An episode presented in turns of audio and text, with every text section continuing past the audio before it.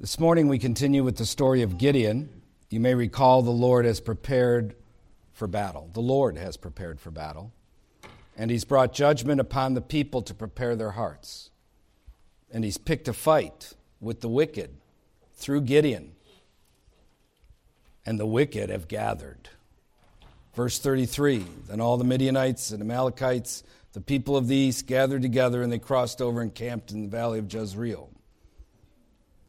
So the wicked have gathered, the fight's been picked, the Lord's prepared for battle, and the Spirit of the Lord is on Gideon. Let's stand up and we'll have a word of prayer.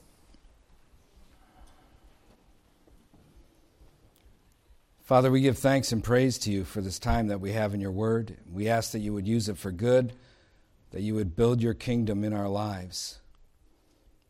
Lord, we thank you for your goodness to us, that you have redeemed us, not with corruptible things such as silver or gold, but with the precious blood of your Son. And I just ask and pray, O oh Lord, that we would live as your faithful servants in the earth, doing right by you. And I pray these things in Jesus' name. Amen. You could be seated. Verse 35 says So Gideon said to God, if you will save Israel by my hand, as you have said, Look, I shall put a fleece of wool on the threshing floor. If there is dew on the fleece only, and it is dry on all the ground, then I shall know that you will save Israel by my hand, as you have said. And it was so. When he arose early the next morning and squeezed the fleece together, he wrung the dew out of the fleece, a bowl full of water. But that wasn't good enough for Gideon. It says, Then Gideon said to God, Do not be angry with me, but let me speak just once more. Let me test, I pray, just once more with the fleece. Let it now be dry only on the fleece, but on all the ground let there be dew. And God did so that night. It was dry on the fleece only, but there was dew on all the ground. So Gideon prepares for battle but the remaining verses of chapter 6 reveals he was not really ready. He prepares, verse 34, but the Spirit of the Lord came upon Gideon. Then he blew the trumpet, and the Abiezrites gathered behind him, and he sent messengers throughout all Manasseh, who also gathered behind him. He also sent messengers to Asher, Zebulun, and Naphtali, and they came up to meet them. Right? So Gideon prepares for battle, but the remaining verses of chapter 6 reveals he was not really ready. Verses 36 through 40. And think of this. This is what the Lord has to put up with when it comes to us mere men. A crazy little fleece thing like this. Gideon was from the weakest and least clan, you may recall, but he was the one right for the job. At least he had the guts to thresh wheat in the wine press to resist Midianite oppression. Amen? At least he had the guts for that. But still, Gideon knew he was not some champion. He knew, as it says in 1 Corinthians, that he was not wise, was not mighty, was not noble. He was unsure the Lord had picked the right man for the job. He even said so earlier in chapter 6. So he does more fleeces. The Lord had already revealed himself earlier in the chapter to Gideon. You may recall verses 20 through 22. It says, The angel of God said to him, Take the meat and the unleavened bread and lay them on this rock and pour out the broth. And he did so. Then the angel of the Lord put out the end of the staff that was in his hand and touched the meat and the unleavened bread, and fire rose out of the rock and consumed the meat and the unleavened bread. And the angel of the Lord departed out of his sight. Now Gideon perceived that he was the angel of the Lord. So Gideon said, Alas, O Lord God, for I have seen the angel of the Lord face to face. Amen. God had revealed himself to Gideon, but he still wanted more fleeces.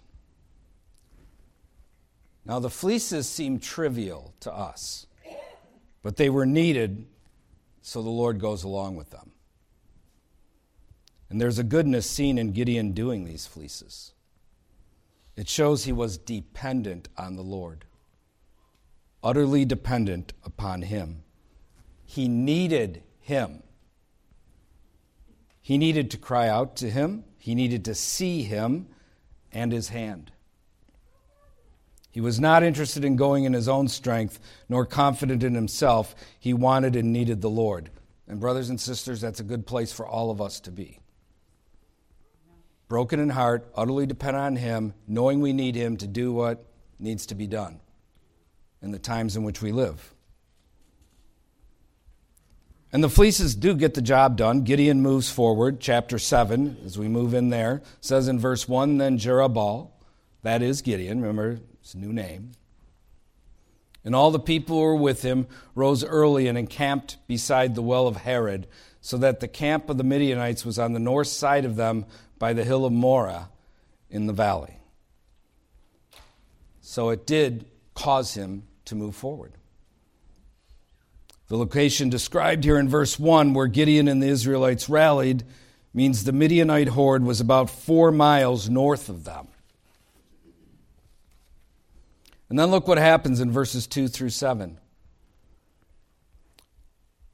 It says, And the Lord said to Gideon, The people who are with you are too many, too many for me, to give the Midianites into their hands lest Israel claim glory for itself against me, saying, My own hand has saved me. Now, therefore, proclaim in the hearing of the people, saying, Whoever is fearful and afraid, let him turn and depart at once from Mount Gilead. And 22,000 of the people returned, and 10,000 remained. But the Lord said to Gideon, The people are still too many. Bring them down to the water, and I will test them for you there. Then it will be that of whom I say to you, This one shall go with you, the same shall go with you, and of whomever I say to you, This one shall not go with you, the same shall not go. So Gideon brought the people down to the water, and the Lord said to Gideon, Everyone who laps from the water with his tongue, as a dog laps, you shall set apart by himself. Likewise, everyone who gets down on his knees to drink. And the number of those who lapped, putting their hand to their mouth, was 300 men. But all the rest of the people got down on their knees to drink water. Then the Lord said to Gideon, By the 300 men who lapped, I will save you and deliver the Midianites into your hand. Let all the other people go, every man to his place. In chapter 8, verse 10, here in Judges, the scripture reveals that there was 135,000 Midianites. So even with the 30,000 that Gideon started out with, they were outnumbered 4 to 1. About 4 to 1. That was too many for God. God says, Let the cowardly leave. Those who don't have a heart for the fight go home. Just let them go. Gets rid of 20 some thousand men. Still have 10,000 left. And God says, no, that's too many too.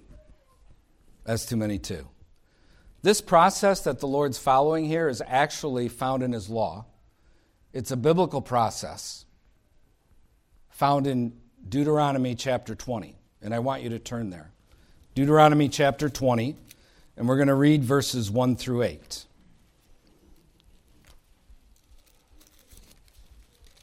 Deuteronomy, the book of the law, chapter 20, verses 1 through 8 says, When you go out to battle against your enemies and you see horses and chariots and people more numerous than you, do not be afraid of them. That's an important thing to know. Don't fear man. Always head for the hottest part of the battle and throw yourself against the wicked hordes in service to Christ. Amen? You don't fear them. For the Lord your God is with you. That's why you don't fear them. He's with you. Who brought you up from the land of Egypt. So it shall be when you are on the verge of battle that the priest shall approach and speak to the people, and he shall say to them, Hear, O Israel, today you are on the verge of battle with your enemies. Do not let your heart faint. Do not be afraid, and do not tremble or be terrified because of them. For the Lord your God is he who goes with you to fight for you against your enemies, to save you. Again, reiterated do not fear the enemy, do not fear wicked men, because he is with you. Massively important to do battle for our Lord in the land. Then the officers shall speak to the people, saying, What man is there who has built a new house and has not declared it? Let him go and return to his house, lest he die in the battle and another man dedicate it. Also, what man is there who has planted a vineyard and has not eaten of it? Let him go and return to his house, lest he die in the battle and another man eat of it. And what man is there who is betrothed to a woman who has not married her? Let him go and return to his house, lest he die in the battle and another man marry her. Understand, these are all face saving reasons for cowardly people to leave. Okay? These are all common occurrences. There would be tons of people who would fit in these three categories because they were massively common in the nation of Israel to take place. So, this was the opportunity for anyone who was cowardly to leave. it was face saving measures for them. But in case anybody was missed and didn't have enough sense to grab onto one of those and leave because they didn't want to be in the fight, the very next verse says this The officers shall speak further to the people and say, What man is there who is fearful and faint hearted? It's just going to cover everybody at this time. Okay? In case we missed anyone on these three common things and you were didn't grab onto the opportunity to have that face saving moment to leave. We just want to make sure none of you are with us. Those of you who fear the fight, who are concerned about the battle, who don't really have it in you, uh, here's your opportunity go. They didn't want any faint hearted ones with them. And understand, they may be faint hearted in the sense they were just scaredy cats scaredy cats of actual battle and fighting. Very common. Or it's an, whether it's an actual physical battle or whether it's engaging wicked men and their evil ideologies. Many people aren't up to the fight. Their reputations get attacked, they get beat up.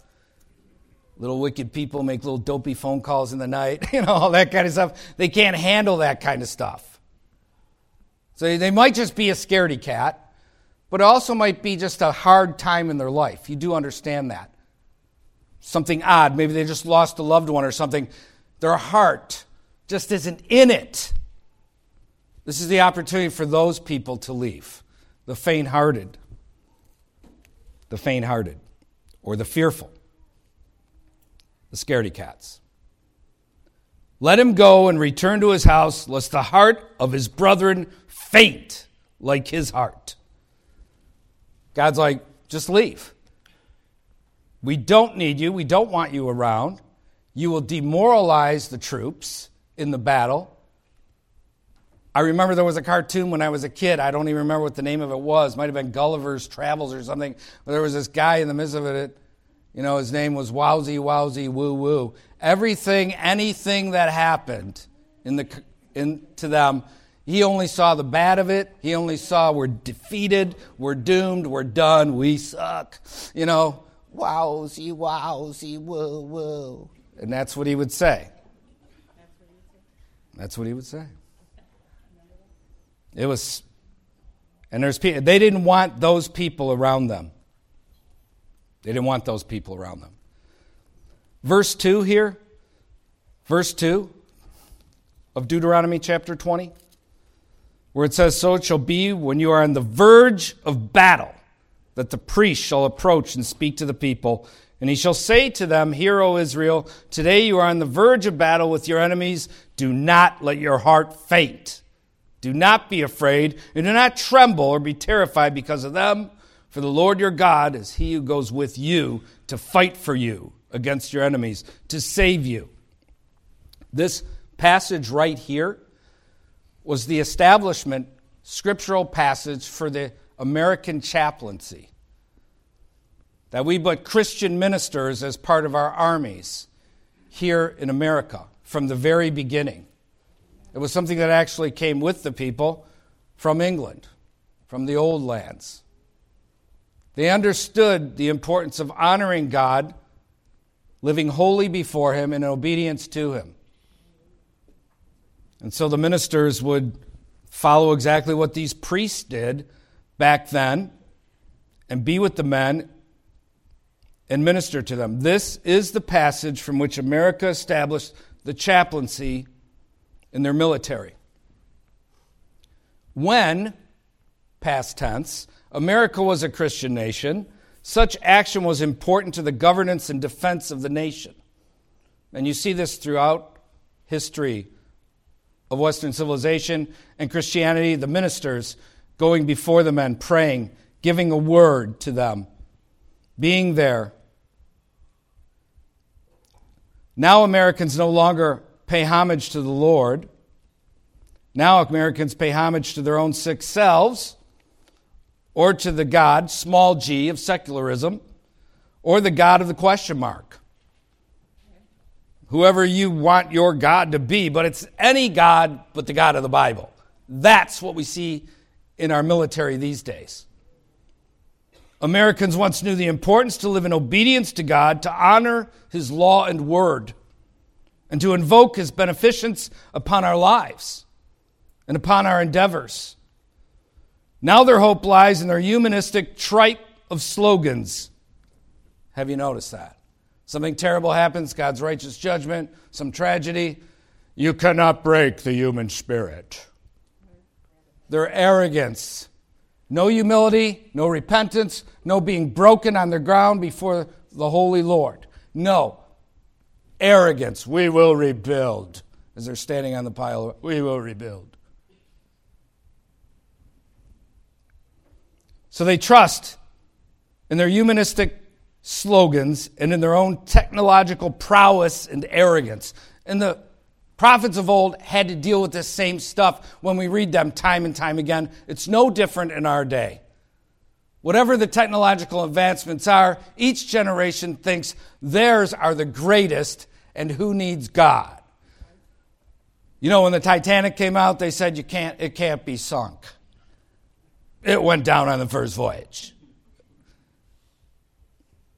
Man becomes arrogant because of his military and technological prowess. He's arrogant. Chaplains nowadays are told to not pray in the name of Jesus within our military. There's actually been court cases that went on for years over that very matter. They are told they are not to speak against homosexuality, rather, that they must speak of it as a good. The chaplains who go along are nothing but whore priests for the powers that be, accommodating their filth rather than standing in true fealty to Christ. And what is the character of men who go into the chaplaincy these days? I remember when I was in Bible college, all the men going into the chaplaincy, except one, told me they were doing so because it was a cushy job with great pay and benefits. That was at a Bible believing university. It's a cushy job with great pay and benefits. That's why they were going into it. Every one of them told me that except one men who are nothing more than prostitutes for the state, who know nothing of the honor and devotion and even bravery of past chaplains. In verses 5 through 8, here in Deuteronomy 20, this passage of Scripture repudiates the messianic nature of the state when it comes to warfare. The state thinks they should be able to compel all to participate in their military enterprises. They would even shoot you if you didn't participate in days gone by. Here we see God gives exceptions, showing the state is not the all encompassing behemoth of people's lives. God says, let them go. They don't want to fight, let them go. God's economy regarding warfare did not call for a massive standing army nor a draft. Rather, it relied on volunteerism. Men who were convinced of righteousness of the cause, the rightness of the cause, fought. The state thought it right to exclude or punish deserters or cowards. God says you simply don't want them with you. you don't want them with you. They will drag you down, they will demoralize you, they will cause you to fear them. And once you fear man, you're done. You need to recover yourself quickly, and the best way to recover yourself when you have fear strike you, the fear of man strikes you, is to fall on your face before God and cry out to Him. That is the number one thing you must do and recover yourself. The cowardly will demoralize you. The strength was in their trust in God. That was the strength of the Israelites, not the arm of the state. Not because they had 30,000 people, and that worked out good. No, God wants them only to have 300. So here we are in Judges 7, and the Lord has them pare down the numbers, even past the removing of the cowardly, all the way down to a measly 300. 300 against 135,000. 20 years ago, I preached a sermon called Guerrilla Warfare, a theology of guerrilla warfare. And you can hear that sermon on sermonaudio.com. But in that sermon, I asserted that God likes to work through small numbers of men. Remember, that's the title of this sermon. God prefers small bands of men. In that sermon, I asserted that God likes to work through small numbers of men, that he accomplishes his purposes in the earth most always through small numbers of men. And this story here that we're reading was my premier example that God likes to work through small numbers of men. That he accomplishes his purposes in the earth most always through small numbers of men. And my point is, God only wanted a small number of men. And he beat them with a small number of men. We do not have to sit around waiting for large numbers to see God do great things in the earth. You don't. We do not have to win the hearts of the culture before we can act. The pro life movement has sung that song for 50 years. Well, we got to win the hearts of the culture before we can see this murder outlawed. It's garbage. We do not have to wait for a majority. All God needs is a small band of men committed to a holy cause, and He will do great things in the earth. And that's a biblical fact. Listen to me now. God prefers small bands of men. And in case you didn't hear me, God prefers small bands of men. Just read Scripture, read the history of mankind. He does. What was God trying to get them to see? That they are utterly dependent on Him, that they could not accomplish it through the strength of their own arm. God prefers small bands of men. We should not be bummed out when we see so few involved. God accomplishes most of his great feats in the earth through small numbers of men. It's true. Don't be bummed out just because people say, I, I remember one time we had a gathering for the preborn out in the streets, and 400 people showed up to display the photographs of the murdered preborn. And somebody came up to me afterwards and was like, This is so depressing. Seeing so few people out here. I mean, there's hundreds of thousands of Christians and 400. That's it. And I looked at him and I said, We usually have 75. it's a matter of perspective. you know, so like, it shouldn't be bummed out. Look at 1 Samuel chapter 14, verse 6. Look what the Lord says in his word. 1 Samuel chapter 14, verse 6. It says, Then Jonathan said to the young man who bore his armor, Come, let us go over to the garrison of these uncircumcised. It may be that the Lord will work for us, for nothing restrains the Lord from saving by many or by few. It's another great biblical example of where God uses a person to pick a fight. And in this case, he used Jonathan to pick a fight. And what a fight it became. The same thing we saw with Gideon here. But the scripture says nothing restrains the Lord from saving by many or by few. He does not need large numbers of men to accomplish his purposes in the earth. If you look at 1 Samuel chapter 22, it talks about David, a man after God's own heart. You know how big his whole army was? 400 men. And they were rabble, discontented. 400 measly men. God prefers small numbers of men to accomplish his purposes in the earth. And in the New Testament, the classic example is Christ himself 12 measly men. And one of them turns out to be a traitor. 12. Not hundreds or thousands or tens of thousands. He didn't try to fill a football stadium like Promise Keepers or other religious organizations do. He has never tried to get 51% of the population on his side so he can accomplish his purposes in the earth. He's never even counted on the most Republican appointed Supreme Court justices in order to win. God doesn't need a majority of anything. He doesn't need large numbers of men. Again, Scripture reveals he prefers a small band of men. Amen? Prefers a small band of men. Samuel Adams, who was a Christian man, he said it this way It does not take a majority to prevail, but rather an irate, tireless minority keen on setting brush fires of freedom in the minds of men. You know how many times the founders were beaten down against the British who outnumbered them? All looked lost, and they'd see the hand and providence of God in the midst of their fights. They just kept going. They understood we don't need 51%. If we have 3 or 5%, we're good, because that's all they ever had 3 to 5%. The vast majority of people will always only care about three things their entire life.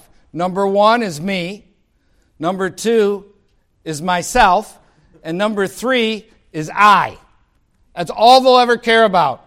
And they'll be ruled by anyone. They don't care if it's Alfred the Great or Pol Pot. They're good with as long as they have their trinkets and their little lives, lives, lives. They'll go along with anything. Just give them bread and circus, insanity. It is our fleshly thinking and weak, pathetic thinking that makes us believe we need to have the majority or stadiums full of people to get something done. And it's simply not true. It's our fleshly thinking that we need the majority of people to be Christian to see Christ rule in the land.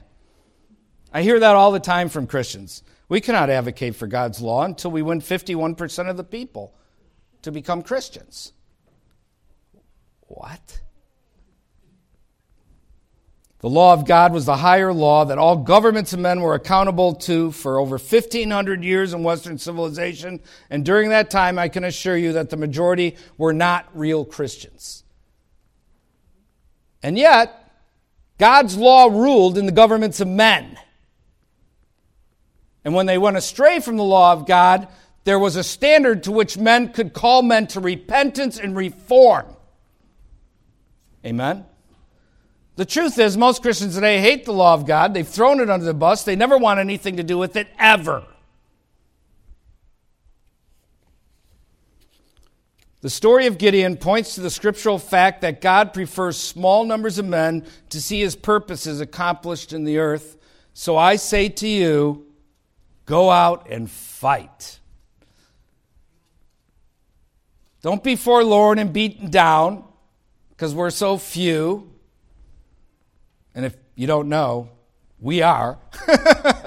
we are. We're few. Uh, go out and fight. Be a fighter. So many are sitting around forlorn, waiting for big numbers. Join with that small band of men who want to do right, who want to serve our Lord valiantly in the earth. God prefers small numbers of men, small bands of men. He does. As we continue on here in Judges, let's turn back there, chapter 7.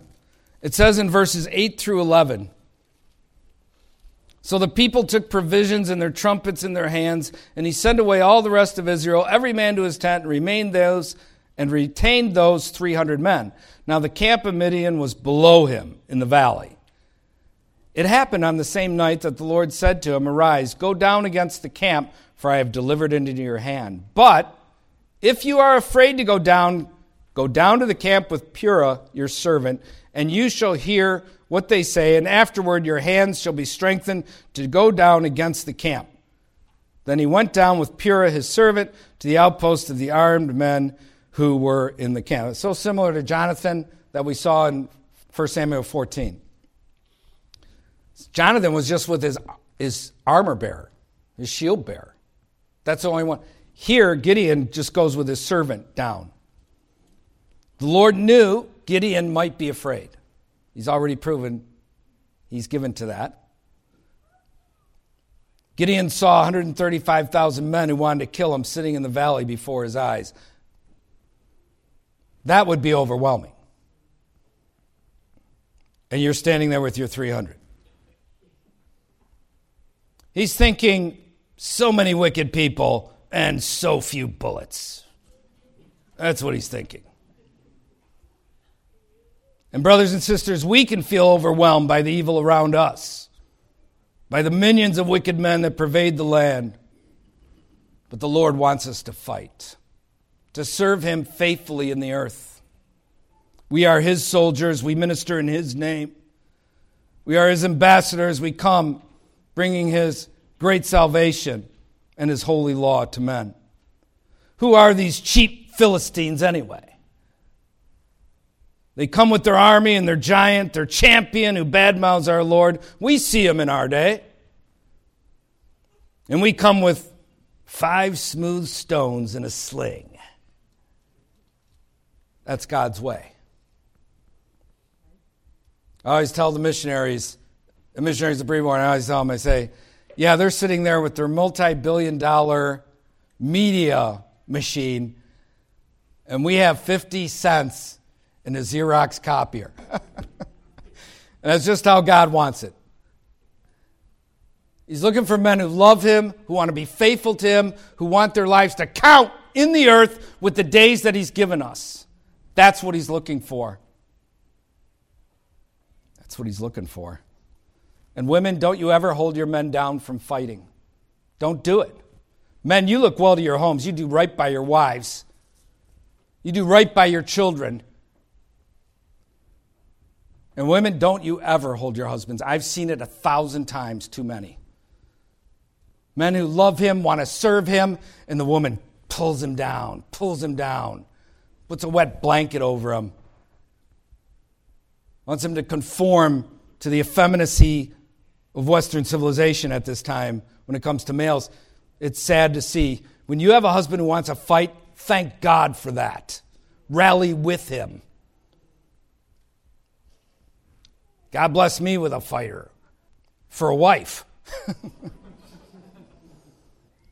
She's a good woman. When you look at the women of old, if their men weren't out there fighting, they'd be like, whack, kicking them in the butt, whack, get your butt out there. John of Salisbury talks about it. When one battle was taking place, some of the men were all cowardly, and the wives told their husbands, We'll run out to the enemy and bare our breasts before him if you don't get out there and fight. And they went out and they fought.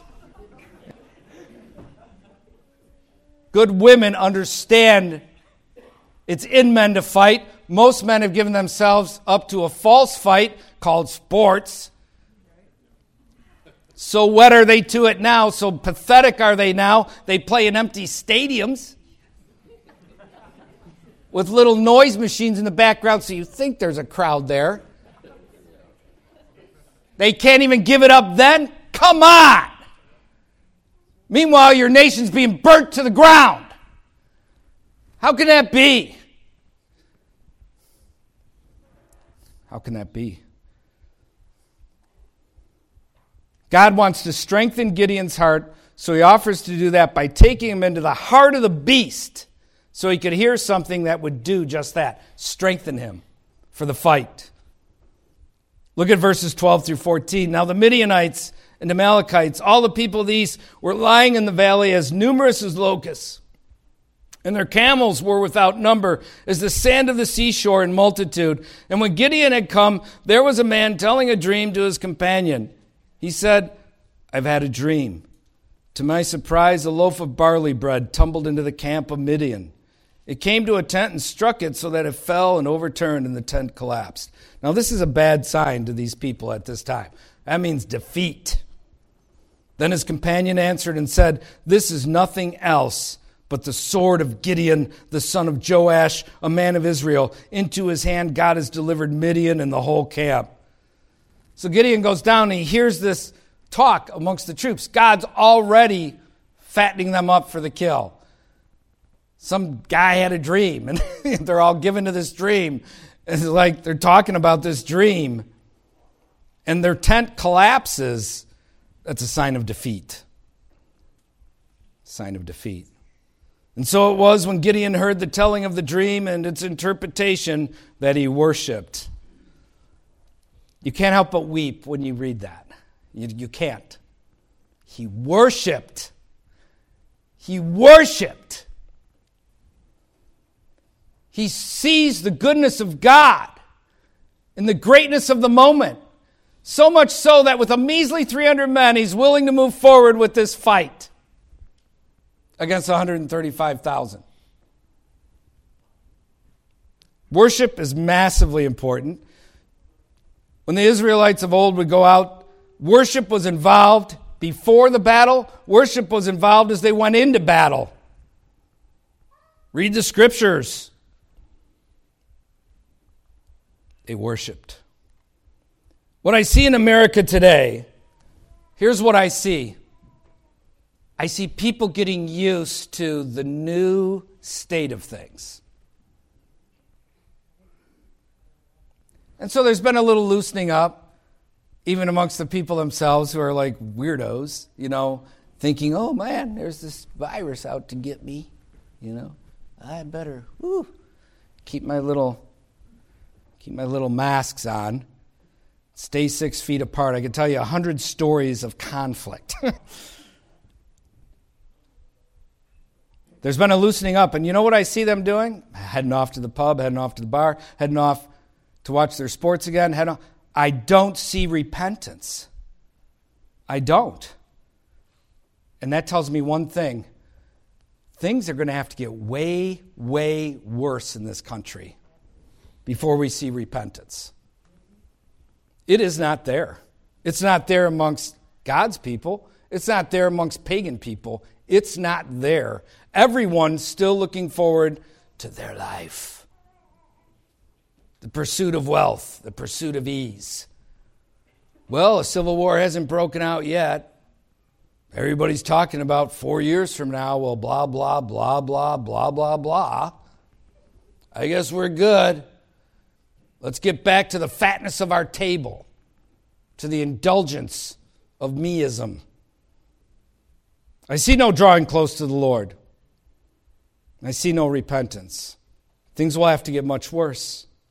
That's what I see. And it breaks my heart when I think of it. It brings me to tears and I weep when I think of it. It's brought me to my knees over these days when I think of it because I know how great and terrible the judgment of God is. But I also know what a mercy it is, and what a goodness it is, and how needed it is. Gideon's worshiping. They've been living under 20 years of oppression from the Midianites. They are broken, at least he is. And he's about to lead people towards repentance, towards action on behalf of the Lord. Verse 16 through 22 gives us the battle. It says, Then he divided the 300 men into three companies, and he put a trumpet into every man's hand with empty pitchers and torches inside the pitchers. Can you imagine being one of those 300 guys? You, are you serious? What? This is. We're going to do mimes? I mean, what's going on here, you know? So he divides them, 300 men, into three companies, 100 each gives them all their stuff. And he said to them, Look at me and do likewise. Watch. And when I come to the edge of the camp, you shall do as I do. When I blow the trumpet, and I and all who are with me, then you also blow the trumpets on every side of the whole camp and say, The sword of the Lord and of Gideon. So Gideon and the hundred men who were with him came to the outpost of the camp at the beginning of the middle watch, just as they had posted the watch, and they blew the trumpets and broke the pitchers that were in their hands. He picked a good time to do this. It's during the changing of the guard. There's always a little bit of confusion during the changing of the guard. People are very task oriented when they're in the military. So, is it my duty now or is it your duty now? Because we're in the middle of doing it. was it actually changed? Then the three companies, the trumpets, blew the trumpets and broke the pitchers. They held the torches in their left hands and the trumpets in their right hands for blowing. And they cried, The sword of the Lord and of Gideon. And every man stood in his place all around the camp, and the whole army ran and cried out and fled. The Midianites. When the 300 blew the trumpets, the Lord set every man's sword against his companion throughout the whole camp. They started killing each other. And the army fled to Beth Acacia, towards Zerah, as far as the border of Abel Meholah, by Tabbath. By Tabbath.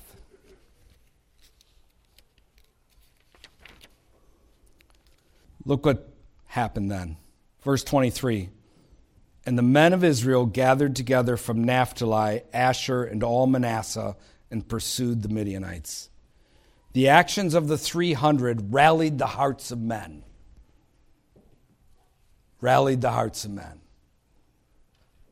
Rallied the hearts of men. You know how many people are like that in America? They're waiting to see something happen. I'm big on looking for something to happen because you know what I see in this country? A huge vacuum of leadership, both within the church and the civil government. Lack of, no one wants to be a leader. They all rule by consensus being liked. That's how they, that's how they govern. Leaders aren't that way. They tell people what they need to hear, not what they want to hear. They're decisive in their actions. They know what needs to be done. They don't just go along to get along. Do you understand that?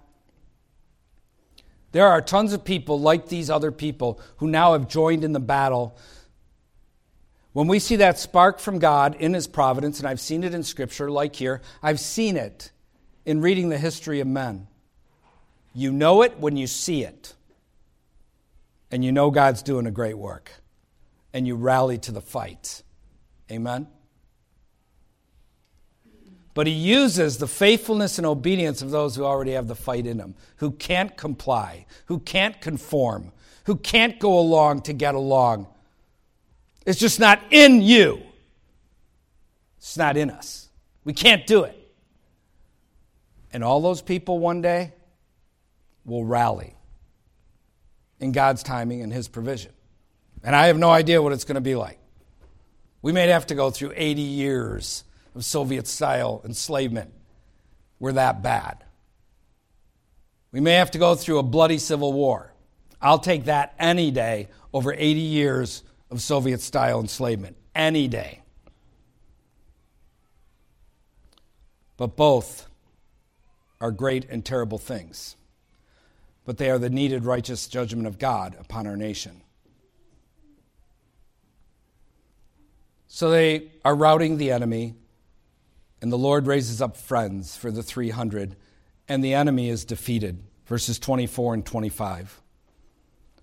Then Gideon sent messengers throughout all the mountains of Ephraim, saying, Come down against the Midianites and seize from them the watering places as far as Beth Barah and the Jordan. Then all the men of Ephraim gathered together and seized the watering places as far as Beth Barah and the Jordan. And they captured two princes of the Midianites, Oreb, whose name means raven, and Zeb, whose name means wolf. They killed Oreb at the rock of Oreb, and Zeb they killed at the winepress of Zeb. They pursued Midian and brought the heads of Oreb and Zeb to Gideon on the other side of the Jordan. I believe it's um, Psalm 81 talks about um, these two guys, Oreb and Zeb and how they desired to take the pastures of the Israelites, and instead they became the refuse of the pastures. Don't be forlorn because you see so many Christians indifferent. That's part of God's judgment. He is bringing down the form of American Christianity that we have. It is an evil form of Christianity, a weak, unbiblical form of Christianity. It must be removed, it must be judged. He always purifies his bride, he always reforms her. She is incapable of reforming herself at this point, and God always uses persecution and judgment to reform and purify his bride when she refuses to voluntarily repent. That's a biblical fact. And you leave all that in God's hands. Scripture reveals He's good at that. He's good at persecution and judgment to bring repentance to His people. Draw close to God, brothers and sisters. Do right by Him in the earth. Don't be beaten down by the overwhelmed because why are there so few of us who want to serve God in the earth that are bothered by the slaughter of the preborn, you know, the juggernaut of homosex, the idiocy of COVID? Don't be. Continue faithful to Him and fight. Be true to Him. See Him work in your life, in the lives of the small band of men you're with. Do right by him in the earth. Rouse yourself free from the poison of American Christianity, which only desires to make twofold children of hell, which they then place on their religious hamster wheels, thinking they're doing the will of God while they're simply doing the will of men. Rouse yourself free of that poison. Let's stand up and we'll close in a word of prayer.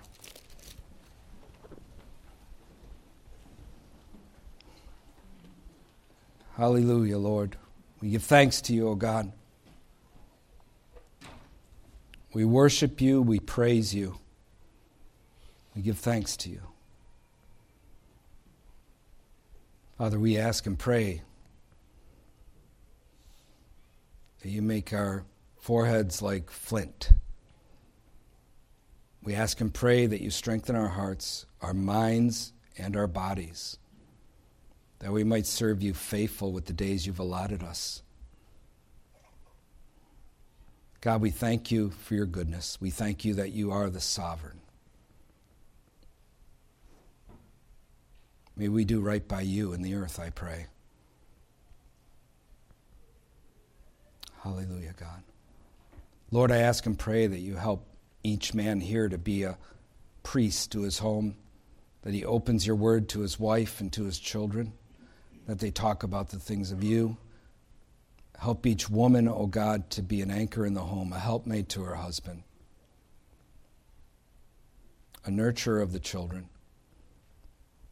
Help each child to have a heart hungry for you. Help each young man to use his strength to the glory of your name. Each old man uses wisdom to the glory of your name. May we do right by our grandchildren and our great grandchildren, Father. May we impart you to them. May we gather as families and cry out to you in prayer, seeking your face, desirous of you.